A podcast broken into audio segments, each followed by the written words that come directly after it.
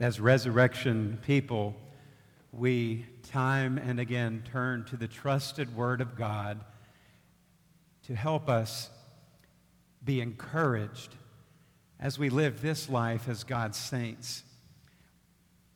One of the Psalms is our text today, Psalm 34. I'll be reading verses 1 through 10, and then verse 22. And we'll make reference to some of the middle verses along the way today. Let us hear God's word to us. I will extol the Lord at all times. His praise will always be on my lips. I will glory in the Lord. Let the afflicted hear and rejoice. Glorify the Lord with me. Let us exalt his name forever together. I sought the Lord, and he answered me. He delivered me from my fears. Those who look to him are radiant, their faces are never covered with shame. This poor man called, and the Lord heard him. He saved him out of all his troubles.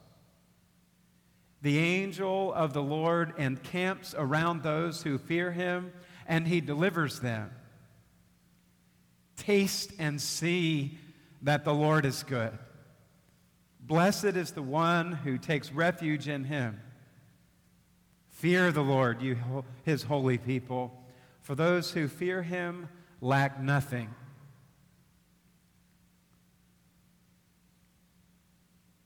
The lions may grow weak and hungry, but those who seek the Lord lack no good thing. The Lord will rescue his servants. No one who takes refuge in him will be condemned.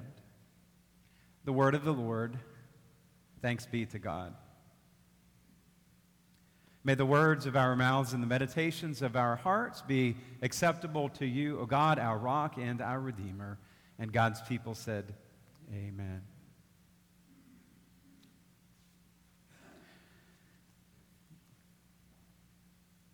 When you hear the words roundabout, what comes to mind?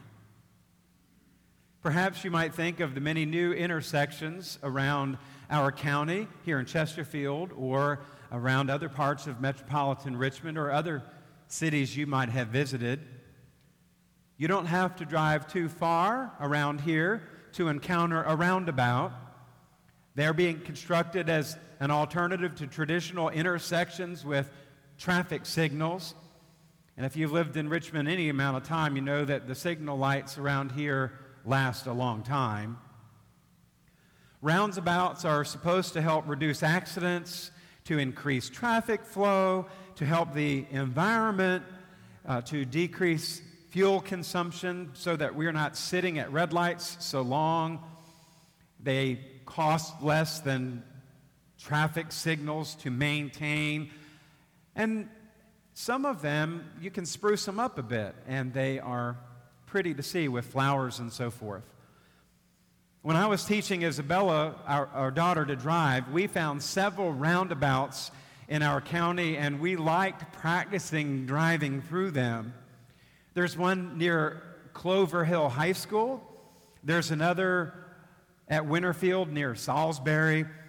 One over near the Arboretum at Arch. And several over there at Westchester Commons. At first, when we were doing our driving lessons, they were a bit intimidating, but Isabella quickly got the hang of it. I'm very proud of the young driver that she has become. Roundabout. Another thing I think of when I hear roundabout is back when I worked in Orangeburg, South Carolina for Farm Bureau Insurance Company. It's a very rural county large like Chesterfield, but mostly rural, many dairy farms, of which we insured.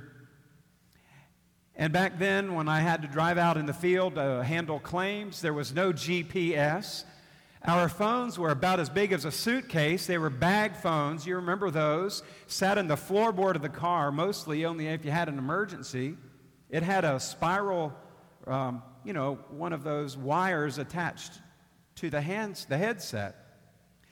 If I got lost while I was out and about, generally I would stop at a country store and go inside and ask for directions. And the clerk would say something like, Oh, sure, just go left out of the parking lot and go down past the row of mailboxes. Take your hard, first hard surfaced road to the right, then go round about three miles and take the dirt road just after the firehouse, and the farm will be down there on the right. If you hit the fork in the road, well, you done missed it. Roundabout. And we don't have to look far for roundabouts in Scripture. There are a lot of them in the Bible, and there's one right here in Psalm 34. I like the King James Version and it has taken on new meaning for me of late. The angel of the Lord encampeth round about them that fear him and delivereth them. Roundabout. The Hebrew word translated roundabout is saviv. It means places round about you, a circuit, or from every side.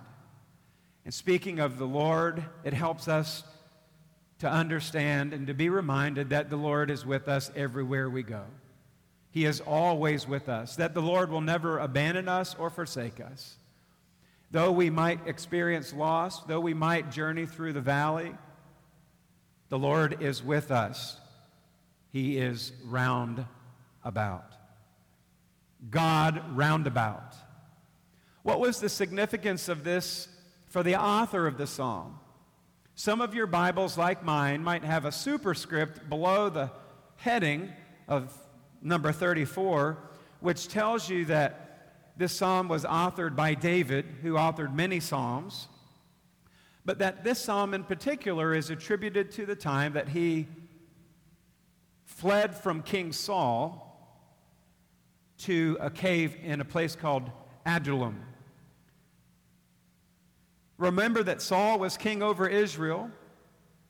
And after David had claimed that mighty victory over the giant Goliath, the Philistine, Saul became jealous of David. Apparently, people were paying attention to David for what had happened, and Saul grew jealous and tried to take David's life. Saul's son Jonathan and David were dear friends. They loved one another. And Jonathan informed David of Saul's plans, and David fled from Bethlehem and literally ran for his life through the desert of Judah. At one point, he fled to a city called Gath, G A T H, Gath, where Goliath was from. And he continued to go about the desert of Judah fleeing from Saul. Listen to 1 Samuel 21, verses 10 through 15, which provide a little context that may have informed the writing of this psalm, and especially took form in the second Exodus as the Jews were given religious freedom and allowed to come back home to their homeland from Babylonian exile. That day, David fled from Saul and went to Achish, king of Gath.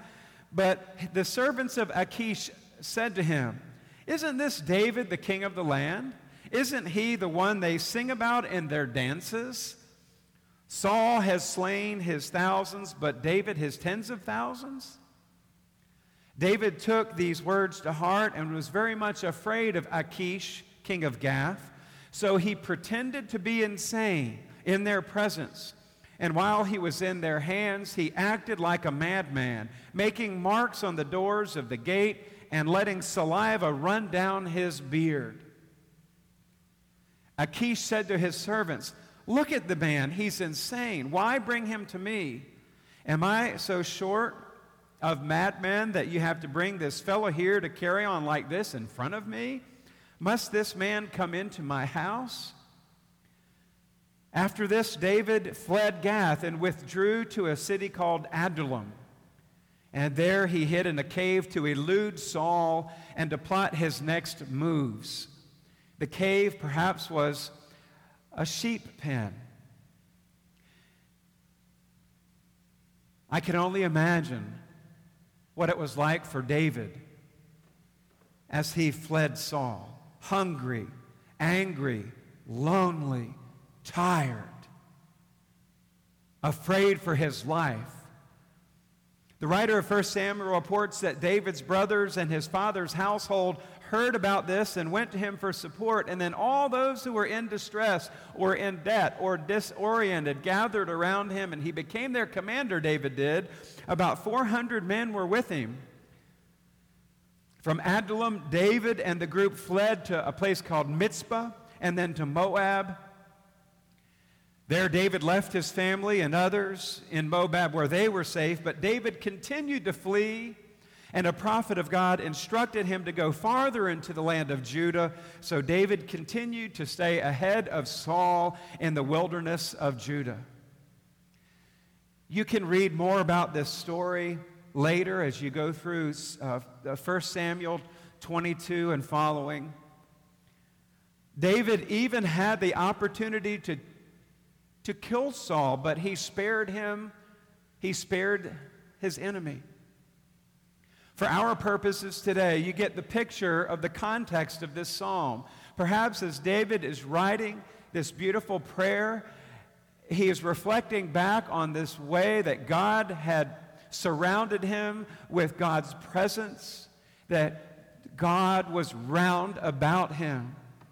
And these continue to inform the lives of Jesus' followers to this day. You get the picture of the God who later in the psalm is the one whose eyes are focused on the righteous and whose ears are attentive to their cry. David tells the story in the psalm of the God who is roundabout, the God who encircles us with strength. The God who equips us with power, the God who encourages us with grace, the God who forgives when we fail, who refreshes when we are tired, who renews us when we are weak, who revives us when we feel depleted, and whose mercies are new every single morning. Great is thy faithfulness.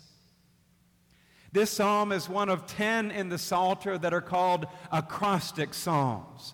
Each line begins with a letter of the Hebrew alphabet. There are 22 characters in that alphabet uh, Aleph, Bet, Gimel, Dalet, and so forth. Much like we would teach our children in Sunday school today with an acrostic using A, B, C, D, and so forth. These kind of psalms were used to help instruct the Hebrew people of Torah, of God's laws, and how to memorize them and memorize Scripture and put it into practice. Psalm 34 was also used as a worship psalm. It's beautiful. Pra- verses 1 through 3 help us to sing praises to the Lord not only as individuals, but also as a community. Did you hear that? Verse 3 Glorify the Lord with me. Let us exalt his name together. Worship is not only an individual experience, but it is communal. And we worship as God's saints here in this place and give thanks to him for his wonderful presence. Verses 4 through 7 sing to his power to save and his continuing answers to prayer. Verses 8 through 14 are a little subsection of wisdom literature. There's some commands that help us to experience God, and I love how David put these there. Taste and see that the Lord is good. Verse 9 Fear the Lord, you his saints. And fear means to revere, to worship, not to be afraid of. Verse 11, come to the Lord and listen. Verse 12, keep your tongue from evil, turn from evil, pursue peace. Taste, fear, come, keep. In just a few moments, we will taste the bread and the cup that reminds us of the presence of our Lord Jesus and his sacrifice for us on the cross. Verses 15 through 18 remind us that God hears our prayers. And verses 19 through 21, David tells us how God delivers us from our troubles. From the line of David would come a Savior, and his name is Jesus. He is Emmanuel, God with us. He was born to save. This is God incarnate, God in the flesh. As Eugene Peterson says, that God came and dwelt among us, He moved into the neighborhood. God in the flesh. God roundabout. Who said, I am with you always until the very end of the age. Sisters and brothers, God is round about you and me. No matter where we are going through this life, God is round about you and me. Mandisa's song, He is With You, describes this God who is roundabout. There's a hand to hold in the worst of things. He is with you when your faith is dead and you can't even get out of bed, or your husband doesn't kiss you anymore. He is with you when your baby's gone and your house is still and your hearts are stone, crying, God, what'd you do that for? He is with you. There's a time for yes and a time for no. There's a time to be angry and a time to let go. There's a time to run and a time to face it. There's love to see you through all this. He is with you in the conference room when the world is coming down on you and your wife and kids don't know you anymore. He is with you in the ICU when the doctors don't know what to do and it scares you to the core. He is with you. We may weep for a time, but joy will come in the morning, the morning light. He is with you when your kids are grown, when there's too much space and you feel alone. And you're worried if you got it right or wrong. Yes, He is with you when you've given up ever finding your true love, someone who feels like home. He is with you when nothing else is left and you take your final breath, He is with you. Often I find that God is with me through the saints. The saints we've mentioned today and the saints beyond this church. Both the great cloud of witnesses who have gone before and those who are right here in this place. When I am at my weakest, you strengthen my feeble arms and my weak knees and make level paths for my feet. You are the saints. thank you for how you love us. A little boy attended church with his grandfather one Sunday, and Grandpa's church had a uh, set of beautiful stained glass windows. And Grandpa told his grandson that the windows contained pictures of St. Matthew, St. Mark, St. Luke, St. John, St. Paul, and many other saints from Scripture. When he got home, the boy told his mom and dad all about it. And the boy's dad was curious and, and said, Well, what is a saint? And the little boy thought for a moment and then he replied, Well, a saint is somebody who lets light shine through. What a perfect definition of a saint. Who are your saints? Who are the people in your life who let the God of light, of love, shine through them that you might see? And how do you and me allow God's light to shine through us to others? Jesus said, We are the light of the world. And he gave us these elements of bread and cup to remind us that he's with us. Have gone before us, that great cloud of witnesses, and that we come together around your table all who are welcome.